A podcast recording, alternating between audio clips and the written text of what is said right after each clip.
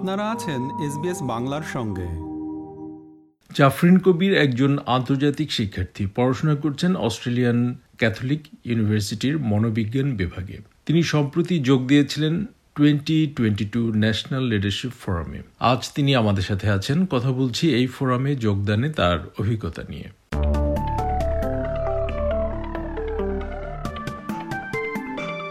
জাফরিন কবির, SBS বাংলায় আপনাকে স্বাগত। আমাকে সুযোগ দেওয়ার জন্য বলার? প্রথমে জানতে চাচ্ছি আপনি সম্প্রতি যোগ দিয়েছিলেন twenty twenty two national leadership ফোরামে তো এই সুযোগটা কীভাবে তৈরি হলো? বা এর প্রক্রিয়াটা কি ছিল? এই যে ন্যাশনাল লিডারশিপ ফোরামে এখানে ডেলিগেটদেরকে নমিনেট করা হয়। আমাকে নমিনেট করেছিলেন আমার ইউনিভার্সিটির ভাইস চ্যান্সেলর এটা ইউজুয়ালি কোনো একটা এক্সটার্নাল পার্সনের নমিনেট করতে হয় একটা ডেলিগেটকে যদি তার মধ্যে লিডারশিপ পোটেন্সিয়াল দেখে বা ইন্টারেস্ট দেখে এইসব বিষয়ে। আমাকে মোস্ট প্রবলি নমিনেট করা হয়েছে বিকজ আমি আহ, আমার ইউনিভার্সিটির একাডেমিক বোর্ডের রেপ্রেজেন্টেটিভ স্টুডেন্ট রেপ্রেজেন্টেটিভ হিসেবে কাজ করছিলাম। আর আরও কিছু লিডারশিপ রোলস ইনভলভ ছিলাম আমি। সো ওই হিসেবে আমাকে নমিনেট করা হয় ইউনিভার্সিটি থেকে। তারপর একটা স্ক্রিনিং প্রসেসের মধ্যে দিয়ে যায় অ্যাপ্লিকেশনগুলো। আর তারপরে ফাইনালি আমাকে সিলেক্ট করা হয়। তো আপনি যখন এই ফোরামে গেলেন সেখানে এর মূল বিষয়গুলো কি ছিল এবং এটা আপনাকে কীভাবে ভবিষ্যতে সাহায্য করবে? জি তো ন্যাশনাল লিডারশিপ ফোরামে যাওয়ার পরে যা শিখতে পারলাম হচ্ছে কি লিডারশিপের মানেটা কি লিডারশিপ বলতে কি বোঝাই? আম, একটা ভালো লিডারের কি কি কোয়ালিটিস থাকবে কি কি স্কিলস থাকবে আর কি কি ভ্যালিউস থাকবে? এগুলো নিয়ে অনেকগুলো প্যানেল স্পিকার সেশন হয় যারা যেখানে আমাদেরকে শেখানো হয় যে একটা ভালো লিডার হতে আমাদের কি কি দরকার আর কীভাবে আমরা ওগুলো শিখতে পারি।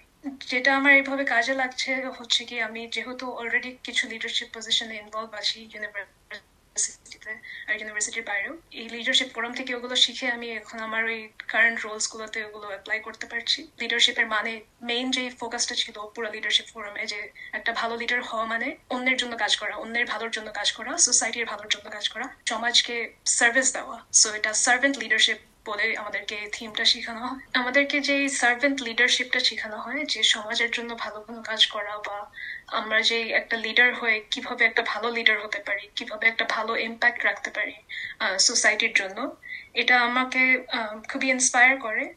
আর এটা দিয়ে আমি আমার যেহেতু আমি কারেন্টলি সাইকোলজি পড়ছি, আমার সাইকোলজিস্ট হওয়ার ইচ্ছা আছে সাইকোলজিস্ট হয়ে আমি কীভাবে অন্যের ভালোর জন্য কাজ করতে পারি।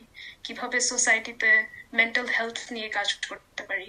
এগুলো শিখেছি আর এগুলো নিয়ে আমি কাজ করতে চাই যাতে আমি মানুষকে সার্ভিস দিতে পারি অ্যাজ আ লিডার এখানে কি শুধু অস্ট্রেলিয়ার শিক্ষার্থীরাই ছিল নাকি বাইরে থেকেও ছিল? এবং কাদের কাদের সাথে আপনার যোগাযোগ হয়েছে? জি সো এখানে আম, বাইরের থেকেও ছিলেন অনেক শিক্ষার্থী শিক্ষার্থী। অস্ট্রেলিয়ার বাইরে থেকে নিউজিল্যান্ড থেকে কিছু ছিলেন আরও অনেকটা অনেক কয়েকটা দেশ থেকে ছিলেন। আমরা ছিলাম হায়াট হোটেলে চার দিনের জন্য আচ্ছা। আর আমাদের প্রোগ্রাম টোটাল ফোরামটা চার দিনের জন্য ছিল। আর আমরা পার্লামেন্ট হাউসে কিছুদিন প্রোগ্রাম ছিল কয়েকটা স্পিকার সেশন অ্যাটেন্ড করেছি আর তারপরে হায়াজ হোটেলেও কয়েকটা স্পিকার সেশন অ্যাটেন্ড করেছি। আর আমার গ্রুপে আমি অনেক বিভিন্ন ব্যাকগ্রাউন্ডের মানুষের সাথে দেখা হয়। কিছু ইন্টারন্যাশনাল ডেলিগেটও ছিলেন যাদের সাথে দেখা হয়। আচ্ছা। আর ইন্টারাকশন অনেক বিভিন্ন ব্যাকগ্রাউন্ড থেকে বিভিন্ন সাবজেক্টের মানুষ বিভিন্ন ইউনিভার্সিটি থেকে যারা আসে তাদের সাথে অনেক কথা হয়। স্পিকার সেশন বলতে আমাদের পলিটিশিয়ানদের সাথে অনেক কথা হয়। আচ্ছা, আচ্ছা। কিছু ইন্সপায়ারিং লিডার্সদের সাথে কথা হয় যারা বিভিন্ন স্টার্ট আপ নিয়ে কাজ করছে। কারও নাম কি বলা যাবে? পলিটিশিয়ানদের মধ্যে স্টুয়ার্ট রবার্ট এমপি আচ্ছা। অ্যান অ্যালি আমাদের deputy prime minister Richard Marles ছিলেন। জোয়ানা হোয়াইট নামে একজন ছিলেন। তার ক্যারিয়ার খুবই ডাইভার্স সে কয়েকটা স্টার্ট আপও চালাচ্ছে। এই যে লিডারশিপ ফোরাম সেখানে যোগ দেওয়া তো বেশ এক্সপেন্সিভ আপনার প্যাসেজ ফেয়ার তারপরে অ্যাকোমোডেশন এই কস্টগুলো আছে। তো একজন আন্তর্জাতিক শিক্ষার্থীর জন্য তো এটা বেশ এক্সপেন্সিভ কম্পারেটিভলি তো সেই ক্ষেত্রে এই খরচগুলো কে বহন করল? এটা কি আপনিই করেছেন? না আমার করতে হয়নি ফর্চুনেটলি আমাকে ভাইস চ্যান্সেলরই স্পন্সর করেছেন।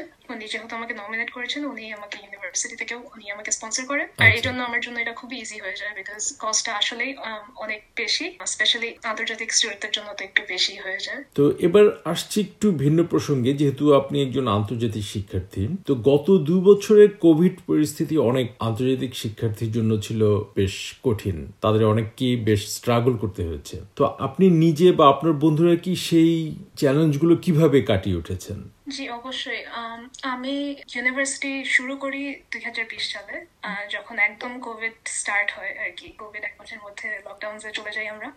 সো অবভিয়াসলি আমার জন্য এটা খুবই ডিফিকাল্ট ছিল কঠিন ছিল সময়টা যে আমার কোনো ফ্রেন্ড সার্কেলও ছিল না অস্ট্রেলিয়ায় আচ্ছা আমি আচ্ছা। কেবল একটা নতুন দেশে আসলাম আর মানে ফ্রেন্ডস বানানোর আগেই আমি লকডাউনে বাসায় আটকা পড়ে গেলাম। সো আচ্ছা। ওই টাইমটা হ্যাঁ ভালোই কঠিন ছিল যে আমি একা একা কীভাবে একটা নতুন ন্যাভিগেট করব বা কীভাবে কোনো অপরচুনিটি খুঁজে পাবো। সো আচ্ছা আমি এটা অ্যাকচুয়ালি লাকি যে অস্ট্রেলিয়ায় ছিলাম। অস্ট্রেলিয়ায় অনলাইনে সুযোগ পাওয়াটা খুবই ইজি আমি ওভাবে অনলাইনে যেগুলো সুযোগ পেয়েছি আমি সেগুলোতেই সাইন আপ করি। এক্সট্রা কারিকুলার ইউনিভার্সিটির বাইরে অনেক কিছু করার চেষ্টা করি। আচ্ছা। বিভিন্ন কনফারেন্সে করি অনলাইনে বিভিন্ন হ্যাকাথন কেস কম্পিটিশন এগুলোতে পার্টিসিপেট করি। আচ্ছা। আর ওখান থেকে হয়তো আমার দুই বছর যে লকডাউন কেটেছে আমি বুঝতেও পারি নাই বিকজ আমি এতটা নিজেকে বিজি রেখেছি। ওই অনলাইনেই দেখা যায় আমার অনেক ফ্রেন্ড হয়ে গেছে যাদের সাথে লকডাউনের পরে তারপর দেখা হওয়ার পর আরও বেশি ফ্রেন্ডশিপটা আগায়। অপরচুনিটি গুলো খুঁজে নেওয়া আর ওইগুলোতে পার্টিসিপেট করা হচ্ছে কি খুবই গুরুত্বপূর্ণ। আন্তর্জাতিক শিক্ষার্থী হিসেবে কি এমন কোনো ইস্যু আছে যা আমাদের শ্রোতাদের বলতে চান? জি আন্তর্জাতিক শিক্ষার্থী হিসেবে আমার মনে হয় অনেক প্রবলেম আমরা ফেস করি। একটা আচ্ছা। নতুন দেশে মুভ করা ফ্যামিলির থেকে দূরে থাকা নতুন একটা ল্যাঙ্গুয়েজে কথা বলা নতুন একটা কালচারের সাথে মিশে যাওয়া খুবই কঠিন হতে পারে সবার জন্য।